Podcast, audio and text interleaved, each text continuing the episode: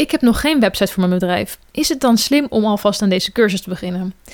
Ja, dat is zelfs heel erg slim. Kijk, als je een website hebt, dan moet je die op een bepaalde manier inrichten, structureren en optimaliseren, zodat Google gewoon van je website gaat houden en het uiteindelijk ook in die zoekresultaten opneemt. Dat kun je met terugwerkende kracht doen. Dus als je nu al een website hebt, dan is dat heel fijn. Die kun je gewoon optimaliseren.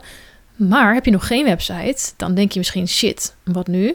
Maar eigenlijk bevind je je dan in een superpositie. Want als jij al voordat je aan je website begint, weet hoe je moet optimaliseren, dan gaat je dat enorm veel tijd en gedoe besparen. Dan kun je namelijk al vanaf het begin je website op de juiste manier inrichten. En op de lange termijn gaat dat je alleen maar helpen en alleen maar echt gunstig voor je werken, zeg maar. Dus ja, ook al heb je nu nog geen website en misschien nog geen bedrijf, maar wil je dat wel in de toekomst doen of ben je dat van plan? Of ga je er binnenkort aan beginnen? Dan is het juist slim om nu al met deze cursus te beginnen, want dan heb je de juiste kennis voordat je aan je website begint.